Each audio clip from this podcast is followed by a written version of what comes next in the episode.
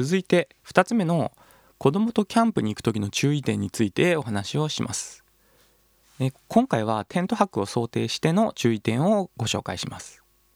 まずあの初めの方でも言ったんですけども寒さ対策これは重要ですね。で冬はもちろんそうなんですけども春や秋でも日が暮れると気温がぐっと下がりますし夏でも夜中や明け方っていうのは意外と寒いところが多くて特にあのキャンプ場のある山の上だったりするともう寒くて眠れないってこともよくあります。これ夏場だとしても同じなんですね。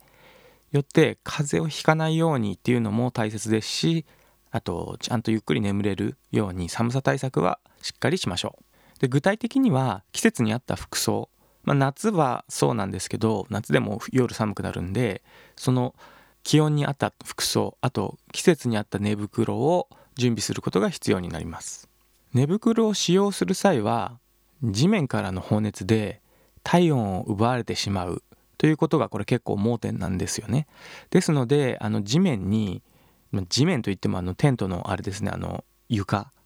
シートみたいなところの上に保温マット銀マットとかよく聞くと思うんですけど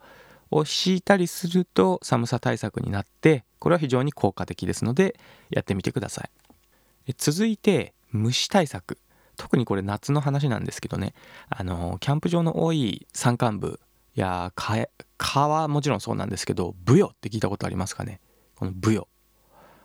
このブヨとか蚊が多いこともあって虫除けスプレーは必ず忘れずに持っていった方がいいと思います。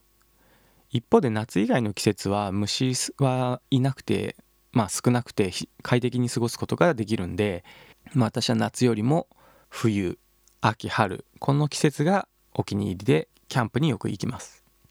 続いてやけどに注意。これはまあ子供に対してそうなんですけどキャンプの醍醐味である焚き火は非日常な空間を作り出すには必須なものであります。ただ子供がやけどしないように気を配ってあげましょう。あとキャンプ場ではテントが多く張ってありテントを固定するためのロープ。これがテントの周りにピンと張ってあのペグというもので地面に固定されてるんですね。ペグっていうのはなんか大きい釘みたいな。うん。でそのロープに気づかずにあのつまずいて転んでしまうということがよくあります。昼間は比較的見えやすいんですけども薄暗くなってきた夕方から夜っていうのはまああの親切な人はそのペグあすいませんロープにあの目立つようにまあなんか光るようなものをつけていたりあと旗みたいなフラッグうん難しいな三角なの運動会とかでよく見るものをロープにつけていて見えやすくしている人もいるんですけど基本的にはロープだけで見にくいことが多いのでこれは気をつけてあげましょう。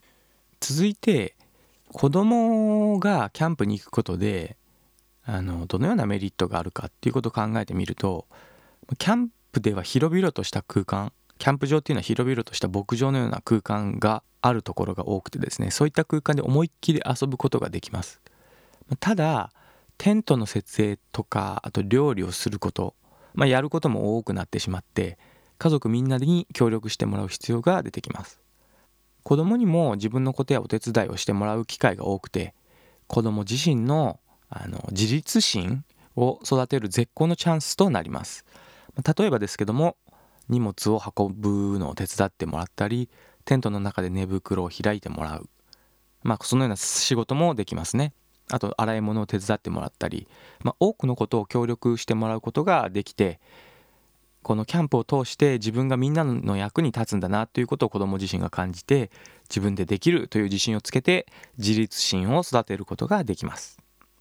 あと基本的にキャンプっていうのは普段の生活と比べてみると非常に不便です。これはまあキャンプはまあ不便を楽しむっていうようなもんなんで仕方ないところはあるんですけども、まあ、テントを設営する必要があったり焚き火を使ってご飯を作る炊事をする必要があったりまあ、不便なことは多くて慣れていないと結構慌ただしいものになってしまいます。